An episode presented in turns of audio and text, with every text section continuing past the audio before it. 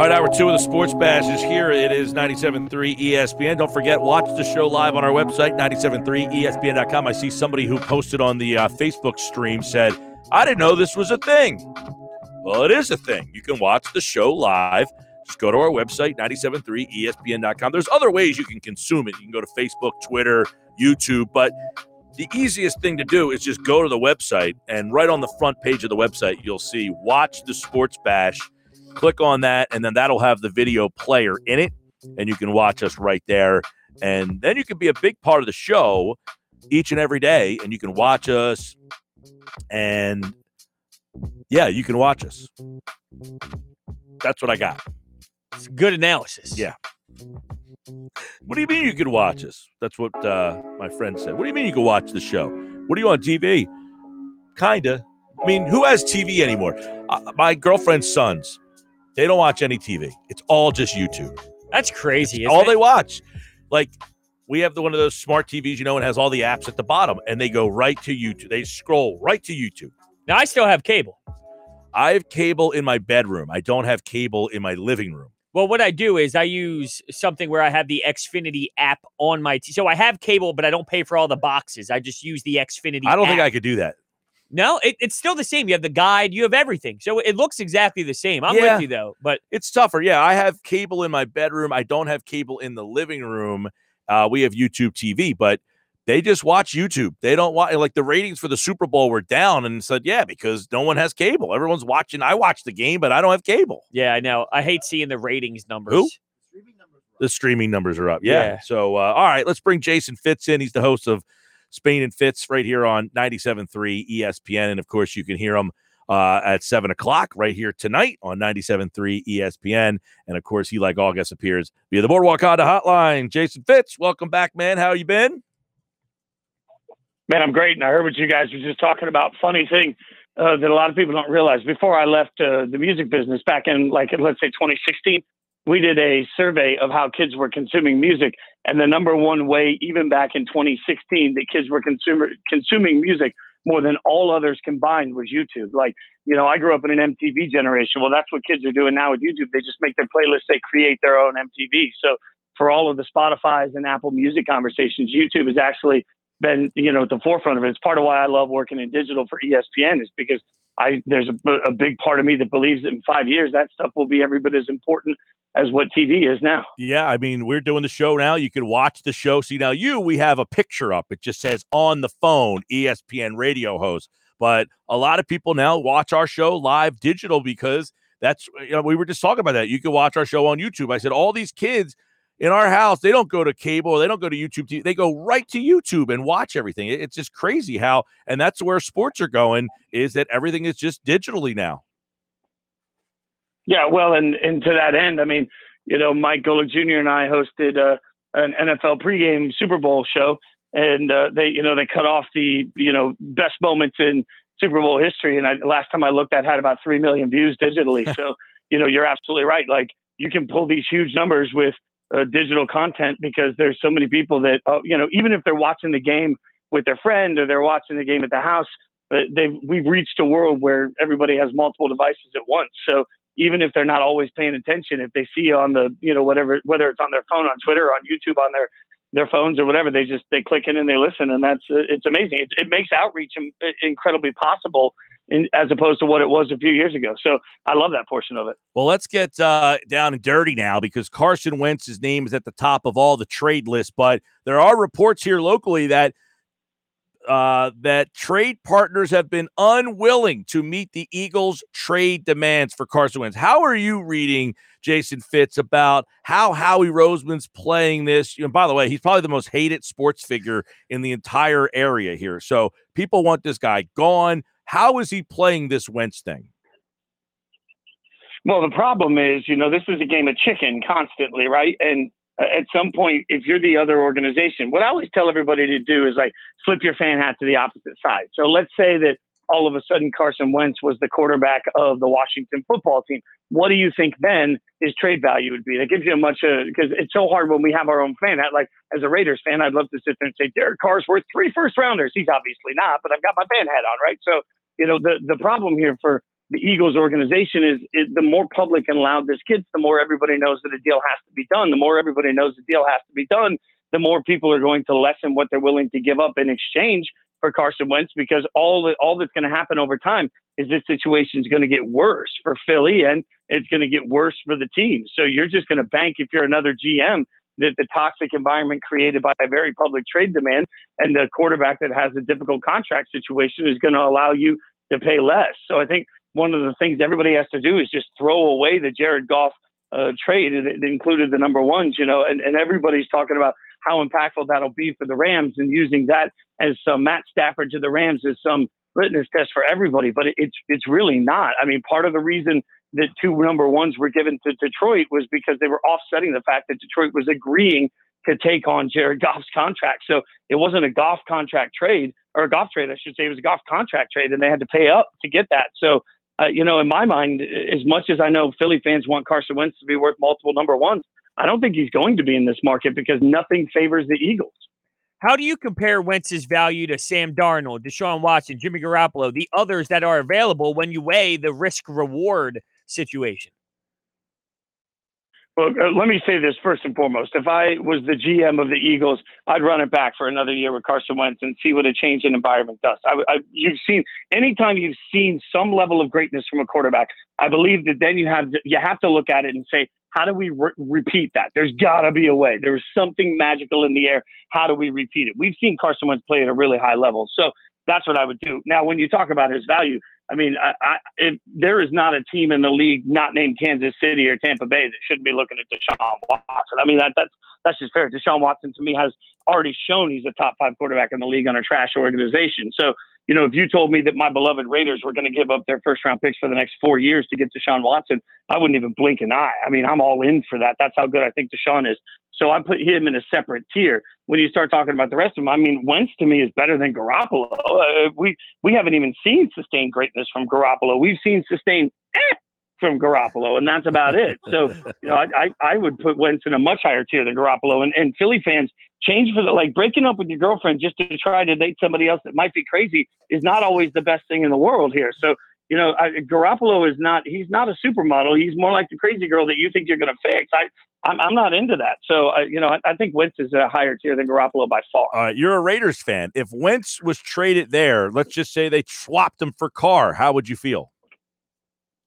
I wouldn't be happy. Uh, you know, I think Carr's undervalued. Um, I really like. I mean, I like Wentz, but I think Carr's undervalued. Uh, that's that's changed for the sake of change. You're just burying yourself into a new situation. So, you know, I think those are sort of the same head scratching quarterbacks where you might have your guy, you might not have your guy, and they've got a lot of life left in front of them. You know, I, I, I wouldn't love that move, but I'm also, uh, admittedly, I'm a big Derek Carr fan. I think if Carr goes to the, the Colts, Carr's a Super Bowl contender. If Carr goes to the, the Patriots, he's a Super Bowl contender. He's just, uh, they, the, the franchise of the Raiders and the Raiders fan base has been, let's say, less than enamored with him. But I don't think that's a reflection of Carr. I think that's the reflection of unrealistic standards. Like Raiders fans have forgotten about Jamarcus Russell, apparently.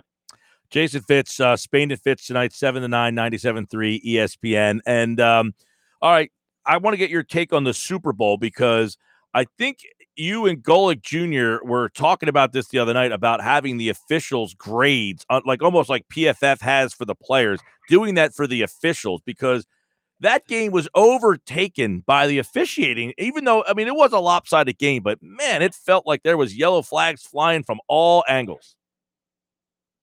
Yeah, and I've been, you know, ever since I was a podcast nobody had ever heard of, I've been championing this idea. So maybe now it's starting to get a little momentum because Junior and, and, Kirk Morrison both really liked it on the after show. Uh, yes, I think that we should have 100% when they when they tell you at the beginning of a broadcast who the officiating crew is, underneath there should be a score. And you know, for everybody that, that doesn't pay attention to this, the league grades officials every week on the job that they've done. And uh, through that process, that's how they select who works the Super Bowl. So that was, in their mind, the absolute all star crew, the best graded crew of the year. They had some calls that I thought were absolutely questionable, but we've learned to accept that a quarterback completing 70% of his passes is incredible, right? Which means we've learned to accept the fact that a quarterback incomplete 30% of the time is acceptable. I think we would have better understanding to the job of officiating if, in fact, at the at the beginning of a game they'd say, "Here's your crew," and by the way, this crew has scored at a 87 this year. And, you know, so you know that they've gotten 87% of their calls right. And over time, while that might be jarring in the beginning, over time, I think it would get everybody a much better understanding of what officials are doing that's good and bad. Uh, why not make that public so that we know? And then, you know, obviously, just like you know, if you're a fan of, let's say, the Jags, you're probably going to get the worst broadcast team. You're also going to get the worst officiating team, and you'll see it at the beginning of the game, and you'll know what to expect. So, you know, absolutely, I think the league should do it. And uh, the the Super Bowl certainly was taken over by some calls that were questionable and, and, and in some ways bad. And I don't think it necessarily changed the outcome of the game, but it's a, just a, another bad look for the league. Yeah, I agree with you. I don't think that it changed the outcome, but it definitely ruined it. Second quarter, all the flags, it it was a mess. But I, I do want to ask you: Was Andy Reid's legacy hurt by this loss at all, or is there somewhat of a asterisk next to this because of the offensive line play? I think that there's a big like we have apologized more for this Super Bowl loss than we ever do for somebody that gets blown out in a Super Bowl, and I think that speaks to how much we respect not just Patrick Mahomes but Andy Reid and and how much the love child Eric Bieniemy has come for everybody. Everybody seems enamored with everything Chiefs, and I understand that they've looked so good. I picked them to win in a blowout. I was wrong, but uh, absolutely, I don't think that his legacy is hurt by this one. But I will say this: if this turns into a habit, I mean, we've seen seven of the eight quarters in the Super Bowls that Mahomes has played. He hasn't been spectacular. And I don't think that that's any reflection. There's context around it. He had no offensive line. But if they turn around and they don't get to another Super Bowl in the next year or two, or they suffer another loss like this, there will be a sharp and quick turn because whatever popularity and respect that Andy Reid has, Patrick Mahomes has more. And Reid will become the coach that's not getting enough out of Patrick Mahomes if he doesn't if he has another game like this in the Super Bowl. I mean, just like we look at Green Bay and say, How have you wasted Aaron Rodgers? there is now that that if you win two Super Bowls with Mahomes, that's never going to become a conversation around Andy Reid. But now that you're one and one with an also an AFC Championship game loss in there, man, he is teetering on the edge in a year of having people say, has he done enough with the best quarterback in the game? All right, last one for Jason Fitz tonight. It's uh Trey versus Luka. It's 11 and 12 versus 11 and 14. Yet ESPN, you guys have a run a ticker at the top of the screen counting down when that game is going to air. Is that going over the top? No, a thousand percent. how much money we've. I, I, you know, hopefully my bosses are busy right now, but that's all because we've spent so much money on the NBA. We got to hype something, right? And and look, I I believe that Luka Doncic is such a special player. It's going to be fun to watch his rise, and it's going to be fun to watch him dominate in the NBA for a really long time. But that doesn't mean that we have to make meaningless games meaningful. I think that actually reduces the impact of truly important games. It's something that, you know, if I were the czar of the sports world, I would do much differently. I would actually stand up and, and say, hey, guys, this game probably going to stink. These teams stink, but watch these two players because they're really good. Like a little honesty goes a long way. Yeah, that's tonight uh, on ESPN television at 7:30. And by the way, they didn't make us plug that for Jason Fitz appearing today. He did it because he wanted to, and it was a good take from him. And of course, you can hear more tonight at seven o'clock. Spain and Fitz right here on 97.3 ESPN, and that's uh, the Sixers off tonight. They're out west. They'll play back here tomorrow. Uh, they got the nine o'clock game against a 10 o'clock game against the Blazers. We'll have that for you on 97.3. All right, Jay Fitz, appreciate it, man. Appreciate you guys. Have a great day. Uh, he, like all guests, appeared via the Boardwalk Honda hotline. And um, yeah, I saw that today and I was like, dude, is that really necessary to do a countdown to Trey versus Luka? That's insane. I'll be honest with you. That's Are you wild. watching that tonight? Are you in?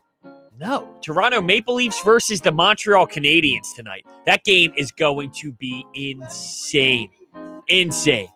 Josh says you have three TVs. Sure. That's not the point. Yeah. The point is which one are you paying most Right. attention? Oh. Anytime you ask a question regarding are you going to watch that game, yeah, I might check in, but it's not the one that I'm paying the most attention to. That's the difference. Leafs Canadiens is going to be a phenomenal matchup. I'm all in on that one. All right, uh, Sports Bash Live. Don't forget, you can watch the show. Go to our website, 973ESPN.com, and watch the show live. It is brought to you by Matt Blatt Kia. At Matt Blatt Kia, they want to get you approved today. That's Matt Blatt Kia on the Black Horse Pike in Egg Harbor Township. Mike and Brodes at Brodes81 at Mike Gill Show. Download the free mobile app, get it on your phone, and watch the show on your phone. You ever watch uh, TV while you're driving? No. Like- I, I thought you were going to say on my phone. I was going to No, say like on your phone while you're driving. No, I don't watch the phone while I'm driving. Did Oh. you want me to say yes? But I felt, I mean, sometimes like if they like if a West Virginia game's on, I'll put on YouTube TV on my phone and have it on in the car. And I put the, the sound through my Bluetooth. Oh, that yeah, but I'm not going to put the phone on like my dashboard or anything. well, no, like I have one of these things that hold my phone. Ah, see, I don't have that. and then I Okay, just put the phone. well, that's different. I can support that for sure. I didn't know if you yeah, were like, so if you're driving around in the car, you can get the app on your phone, bring us up and watch us. it's a hell of an idea. I like it. I like Paul Hudrick, and he's going to give us takeaways from last night's Sixers win while you were sleeping. He's got them now at 97.3 ESPN.com. All right, time now for Inside the Sixers with the win last night in Sacramento. That's four straight on the road there, Brodes. It is uh, nice to see them winning road games now as well. Remember last year it was just like a rite of passage. They were going to win every home game, but lose every road game. Yeah, it's absolutely incredible how they keep pulling it out late in the fourth quarters. What else is incredible, though, is UFC 258 that is up and coming, and DraftKings is giving you 100 to 1 odds that either fighter in the title fight will land a punch. That is outrageous. Download the DraftKings Sportsbook app right now and use promo code 973 when you sign up. Must be 21 or older, New Jersey only, gambling problem. Call 1 800 Gambler. All right, there he is. Paul Hudrick from 97.3 ESPN.com. Inside the Sixers. Big win last night, Paul, and maybe get your opinion on this. I said at the beginning of the show, I thought it was one of their more impressive wins of the season. Brodes was kind of eh. Uh, I thought it was their best win of the season. Wow. Uh, I on. really did. Yeah. uh, uh, well, listen, because I think, and I get it, it. You know, we all, myself included, complained about the fact that we have to stay up and watch basketball games at ten o'clock at night. You know, we used to Um, like that. How old are you, Hudrick? I am 36 years old. Wow, Yeah. 36. So, like, when you're Brodes' age, we used to love the 10 o'clock. Oh, yeah, games. sure. That was the best. And now it's like, oh, 10 man. o'clock games are the best when it's baseball. I No love it when way. it's No, that's even 10 worse. relax, cup of At least coffee. basketball, you know you're getting done around 12:30. Baseball, there is no Oh, I- definitive. even and an constant action inning? too. Come on, Yeah. 3 a.m. extra innings. Go ahead, continue. No, but but yeah, so you know, we don't always get a chance to see some of these teams like the Kings. Listen, the Kings have been playing outstanding basketball. Uh, they had won seven of eight coming in. De'Aaron Fox was the Western Conference Player of the Week. You saw why. The, the kid is great. He can really play. Um, and so I think that's what makes it impressive too, is that the opponent on the road, West Coast, first game of a West Coast swing. Joel Embiid wasn't great for the first three quarters. Um, neither was Tobias Harris.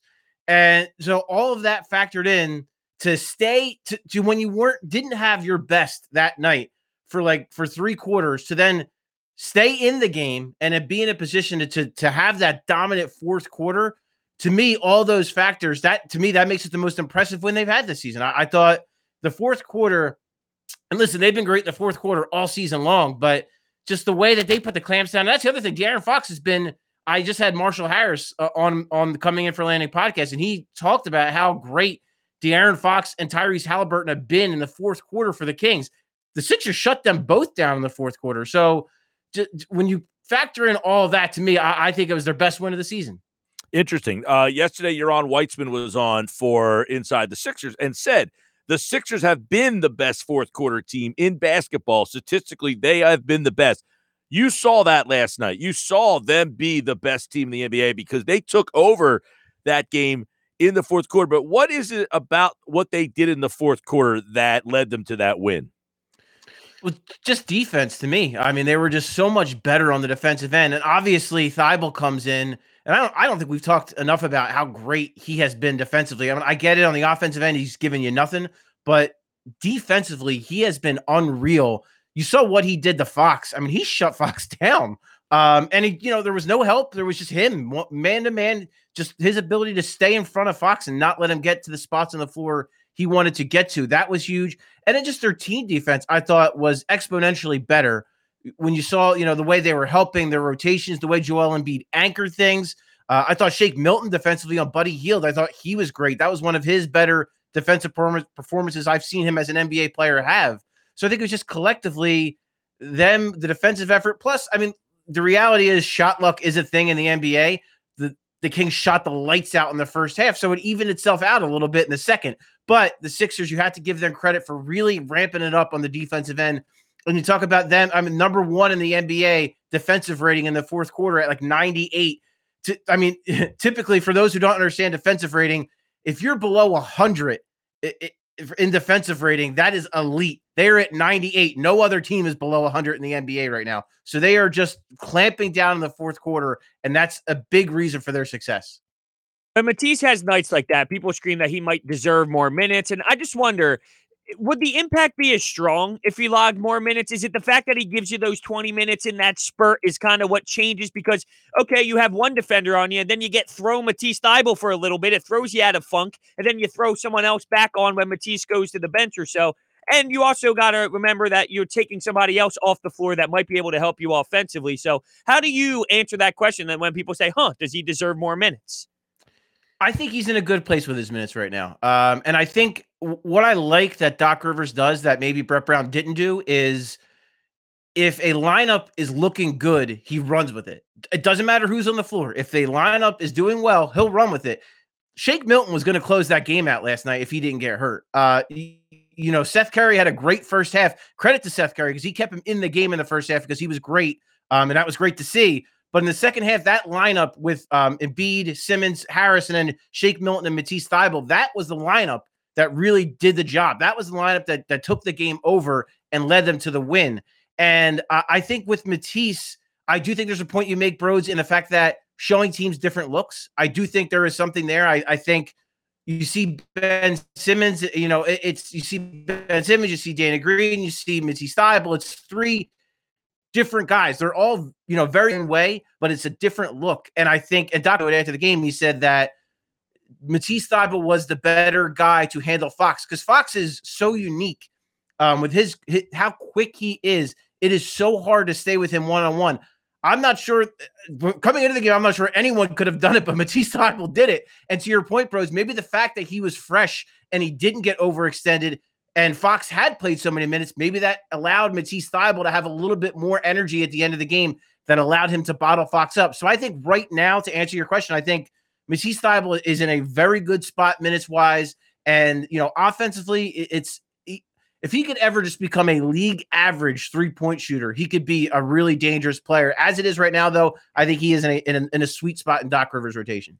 Paul Hudrick, uh, 97.3 ESPN.com. Check out the podcast coming in for a landing wherever you listen to podcasts. And his takeaways are up right now at 97.3 ESPN.com. And you wrote, Paul, this feels different. What feels different about this team in particular? I feel like, you know, we're st- like, we talk a lot about, oh, it's the regular season. I'll only believe it when I see the playoffs. But are you starting to believe more?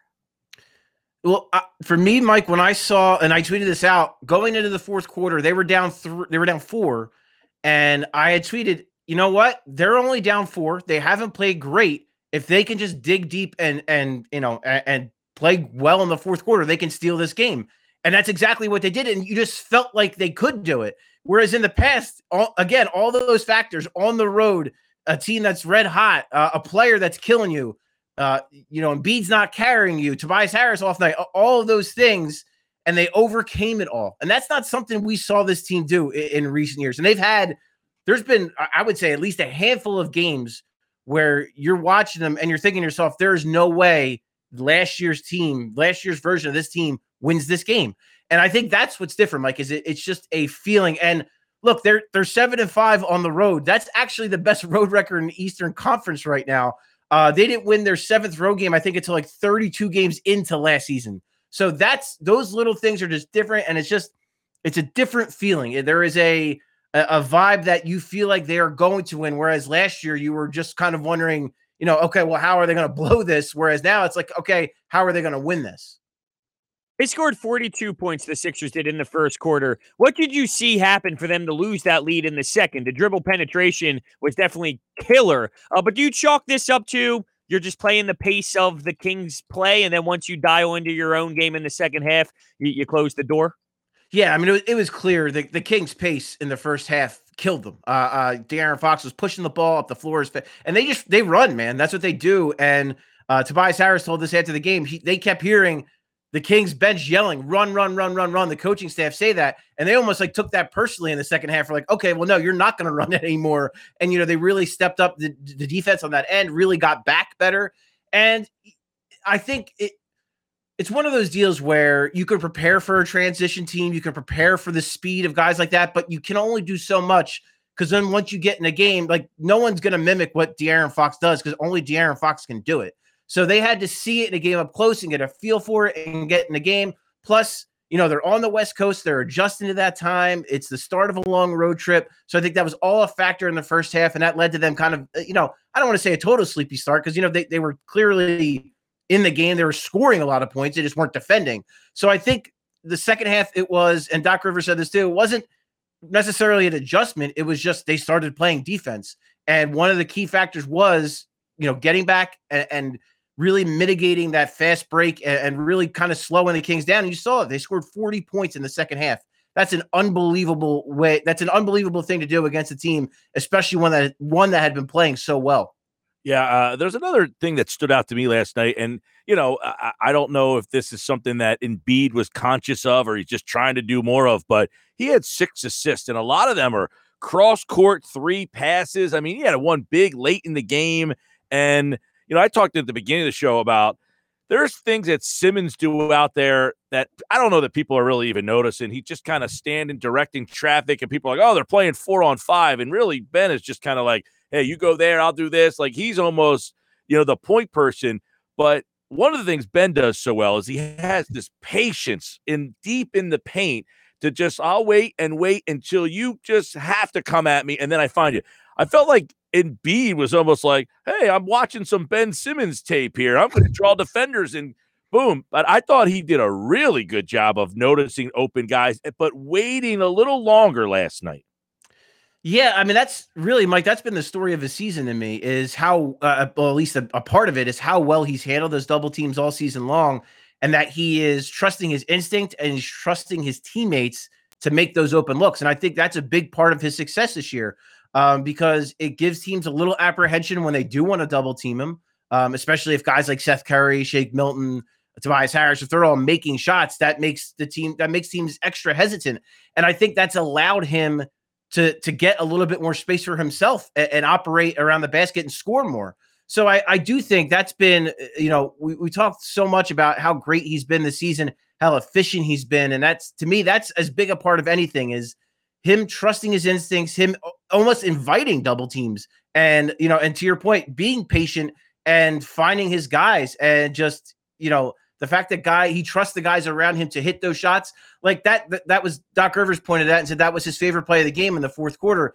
Embiid gets double teamed. He finds Tobias Harris in the opposite corner, wide open, and Tobias Harris bangs home a three in a big spot too. I mean, that was the game was still very much in the balance at that point, and it was such a big spot to do it. So for him to have the wherewithal in that spot to do it just speaks uh, volumes about where he is as a player and where he and how he is seeing the floor.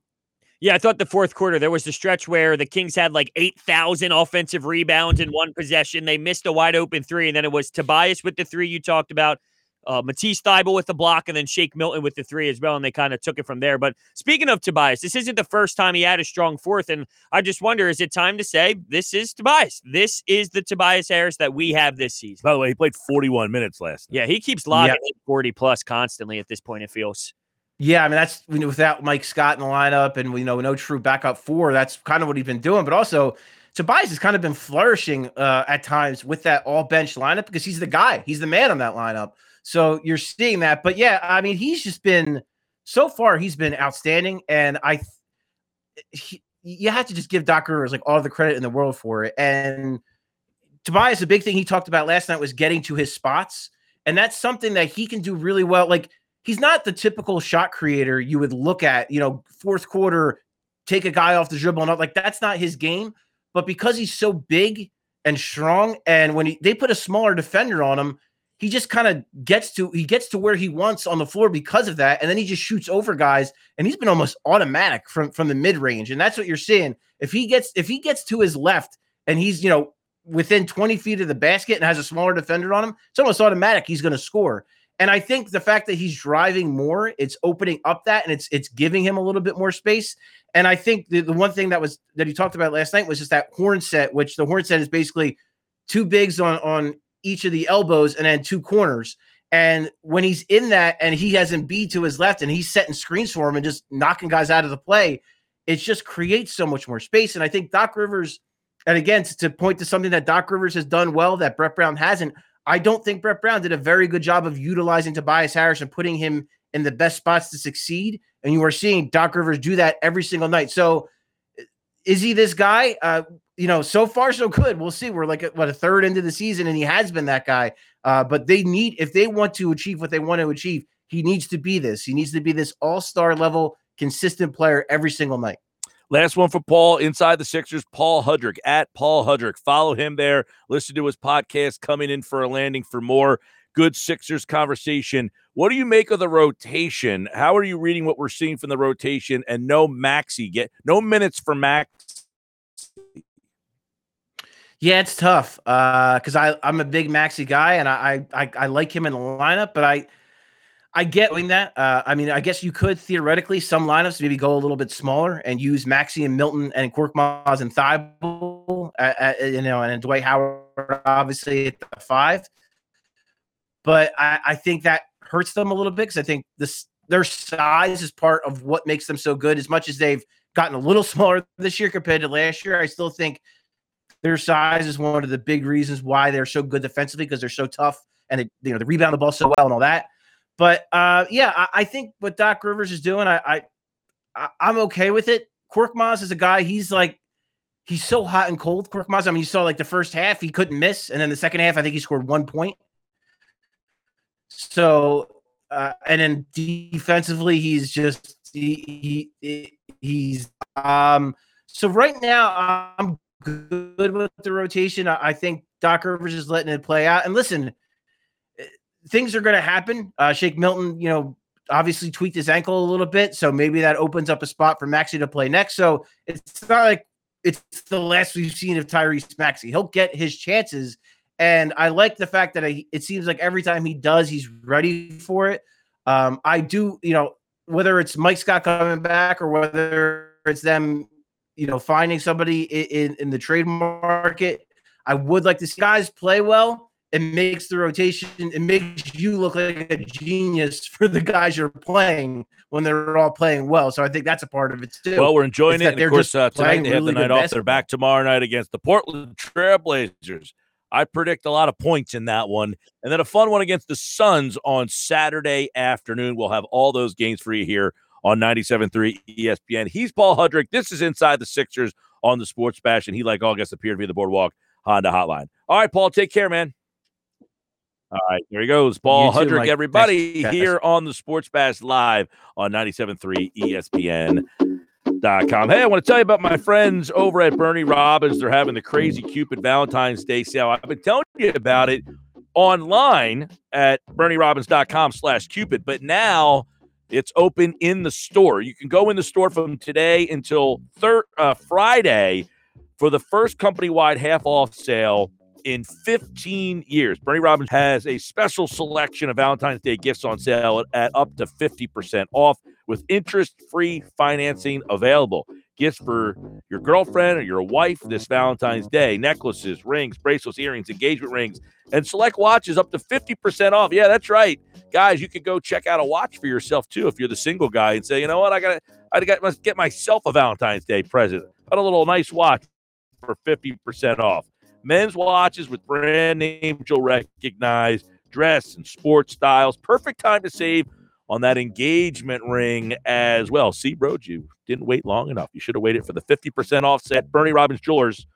Bernie Robbins offers online chat, virtual appointments, and schedule your in-store appointments to cater to your individual shopping preference and comfort level. Check them out online, BernieRobbins.com slash Cupid, or head into the store for 50% off right now. This is the Sports Bash Live on 97.3 ESPN and the free mobile app. Don't forget, you can watch the show live in its entirety, all four hours, live video at 97.3 E ESPN.com. Sports Bash 97.3 ESPN.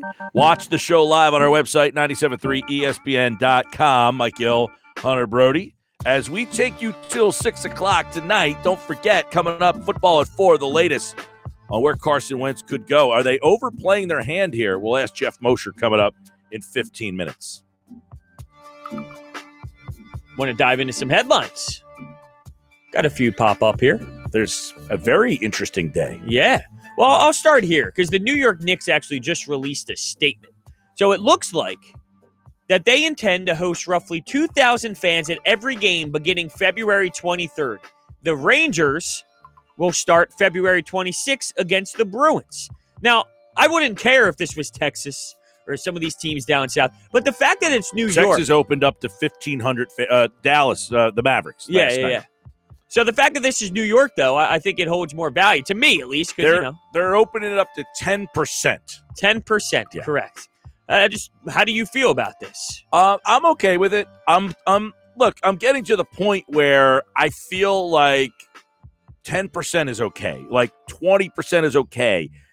I would almost say like 50%. They probably could do it where you space people out enough sitting in a section where I don't know what 50%, whatever the percentage is where you could sit people like every three seats. Well, anyone who plans to attend must return a negative COVID 19 test within 72 hours of the game. At the games, face coverings will be required along with temperature checks and is mandatory social distance throughout, which is obvious. But you do have to have a negative test within 72 hours of going to the game. So if you want to go to the game, if you know you're going to a game, you have to go get tested and provide that. It looks to be that way, yeah. Yeah, I mean, look, at some point, there's not going to be a day where they just hit a button, flip a switch, and it's just going to be like, all right, everybody's allowed back. Like, I think it's going to be once they get these vaccines to like 70% of people. And at that point, they're just going to be like, all right, 70% of the people are vaccinated. Now it's up to you to make your decisions if you want to go places and do things. I just find it interesting because the NBA had all these issues and then they kind of got through it.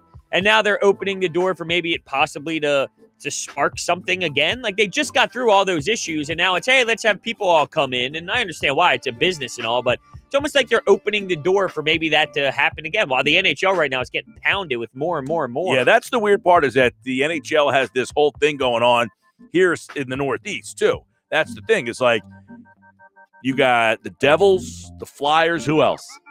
Uh, you have uh, off the top of my head, I, I There's don't- like three teams Durso brought up yesterday that are all in this uh, Northeast area that are all having problems with COVID, shutting down the schedule for just about all the teams in this in this division here. But that being said, look, yeah, it was the Capitals, the Flyers, the Okay. Devils. Yeah, that being Sabres. said, like I think we're at the point with a vaccine available. Now it's not readily available, but where people can make that decision now. Hey, if I want to be one of those 5,000, 10,000, 15,000, I know somebody who went to the Super Bowl. They were, they were one of the 22,000 people there. And they said, look, we were so spread out. I mean, it was it was outside too, so that's a little different, but from being inside. But I think we're at the point where I think if you're five to ten thousand people inside the arena, you can make that decision. And I think the people who want to go will make that decision. The problem is people will say, "Well, yeah, they get sick, then they get me sick." That whole thing is still a big concern for people. think- but Yeah, I was just thinking, do you think that baseball is going to start the season with fans in the stands right from the jump? Not obviously uh, not. A, a I'm full pretty capacity. sure that Philly spring training they're letting fans in. I don't think it's going to be a full house, but I think they're letting fans in. And I would imagine by the time April comes around, you might be at the position where if basketball starts doing it, they're outside. You might see baseball teams saying, "All right, we're going to do 25%." that would be unbelievable. Are you okay with that? Yeah, yeah, for sure. And, I, and I'm okay with this. Just to be clear, I was just throwing it out there that they just had issues. So, is this the best idea? I do think though that the NBA All Star Game is a horrendous idea. Yeah, I don't. I mean, the That's players don't want to go. There's no reason to do it. That is so dumb. That's all about the fan. Like that weekend is all about everything surrounding it that you can't do right now because of protocol. So I don't see why. uh, We all know why they're doing it, but come on, you got to be smarter than that. This league is the smartest of the four, and this is what you're going to throw at us. The players aren't going to proceed? Do you there's think? no why. I mean, there's just no reason to need it. There's not a need for that game. I agree with you. You got one? You want me? to Yeah, I do. Uh, did you see Todd McShay's latest mock draft? I did. Thoughts? I'm okay with Ja'Marr Chase. Um, no, I, I had to recheck this because when I saw this, the first time I've seen him as the pick in a um mock draft. I've seen Smith, I've seen Waddle, I've seen Parsons, I've seen Surtain. First time I've seen Ja'Marr Chase in that spot. Now, keep in mind, he did not play last year. He opted out of the entire season. You okay with taking? So did Parsons, by the way. But are you okay taking a wide receiver who did not play at all last year? It would not bother me. It wouldn't bother you. No, it would not. Would it bother you? Um, I wouldn't say it would bother me, but I would be. I am kind of like. The guy didn't play at all. well, with year. Waddle, you seem to be okay with Waddle before, be- and he didn't play. He played. He didn't play because He of was injury. hurt. But does that ch- would that change if well, he he, didn't play he because of- played some games. He was practicing. He was out there with the team. Where Chase has just he didn't practice with the team at all. He opted out and just focused on the draft. So he hasn't played a football game or been in a practice since 2019 when they played in the national championship game. And that was a concern we kind of talked about all throughout the COVID 19 when it first all happened and there were no sports. Is what does this mean for the NFL draft? What does this mean for people who are scouting and they have to now look at these players who opt out? This was going to be the issue that we all looked at months and months ago, and now here it is. It's on us. So now these these people up top, not just the Eagles, I'm talking about in general in sports, they're going to have to make these decisions based off of how they truly feel. Yeah, so I mean, they take Chase at six. Um, I didn't really read the whole mock draft. I just happened to see that they took him at number six. I can pull it up here. Um, I have no issues with any wide receiver, any out. If they go do with you, a- the outside corner from Alabama, Surtain. do I- you like, have any of the receivers that you want more than the other? I think Chase and DeVonta Smith are in their own category. So th- one of those two would make me more satisfied than a Waddle. He's got Lawrence one, Zach Wilson two, going to the Jets. Can you imagine the Jets? You're taking Zach Wilson at two with that Sam means Darnold he probably thinks Sam Darnold's traded. right. Um, he's got Carolina three, making a trade and taking Trey Lance. Wow. Bridgewater's under contract for two more years there. Uh, he's got Justin Fields going four. He's got four quarterbacks going in a row. One, two, three, four. Josh, is that happening? No. All right. Sewell the offensive tackle going to the Bengals at five. So the first receiver on the board would go to the Eagles. They would have the chance to pick any of the three. And it was- got him going Chase. Mel Kiper, he had what Lawrence, and then he had both wide receivers going bang bang pretty early there. So it's funny how one person thinks it's going to be all four quarterbacks right from the jump, and then you have Mel Kiper kind of going in another direction where it's more spaced out. He's got Chase six, DeVonta Smith seven, and Waddle eight. He's got them going boom, boom, boom. So he's got four quarterbacks going in a row and three wide receivers going in a row, and then Patrick Surtain. If I'm Denver at nine and I get Patrick Surtain, there I'm doing flips. Yep, no doubt about it. How about uh, Parsons? Where does he go on that list? All right, ten. Caleb Farley, who opted out. Kyle Pitts, the tight end, going to the Giants. That would be tough. Giants. That would be a nice landing spot for him, I think. Ingram dropped that pass against the Eagles, or the Eagles would have only won three games, and we'd be even higher up the list. Um, they've got Matt Mac Jones going twelve to the Bears. I'm not big on him. Uh, Rashawn Slater from Northwestern going 13 to the Chargers. Vera Tucker, the uh, offensive tackle, going to the Vikings. Micah Parsons, linebacker, 15 to New England. Playing under Bill Belichick. Scary sight. Although I don't know what to think of that Patriots team anymore. I- I'm intrigued, though, to see how this all shapes up this entire draft. Uh, just get someone who's going to impact this team. I don't care what position. You got so many holes. Find a position that you need to fix and go fix it. You're not in draft mode yet? Oh, I'm in draft mode, but I'm just Are saying- yeah, I'm in draft mode. I mean, I'm thinking about it now. Yeah, I'm, I'm all in. I'm putting quarterback on the list, though. Well, I said to Josh, I'm not writing that off, Gil. I'm not. because I since the first time I saw Chase. I said, correct me if I'm wrong, because he opted out this year, right? I'm, I'm thinking because he was the year before, he had 20 touchdowns. He had 84 catches, like 1,800 yards and 20 touchdowns. Yeah, he was a stud. Right. It was him and Justin Jefferson. They had like four guys there, but it was him and Jefferson were the were the two guys there. And people forget about it because he didn't play this year. And I was thinking, wait, I was like, I, that guy had a monster year, but I don't remember him playing this year. I was like, correct me if I'm wrong. He opted out, right? And, and yeah, it, he was a pretty high profile guy to opt out. Yeah, he almost made it as if Justin Jefferson was the number two receiver. Well, and they stunk this year. yes. LSU. Oh, well, my, did they ever? Hey, coming up, football at four with Jeff Mosher. So stick around for all the latest on Wentz and the NFL and the Eagles and all that good stuff. It's the Sports Bash Live on 97.3 ESPN, the free mobile app. And don't forget, you can watch the show live on our website, 973ESPN.com. We got a good crowd watching the show today. We appreciate all you guys watching the show. The Sports Bash is brought to you by a Mary Save More.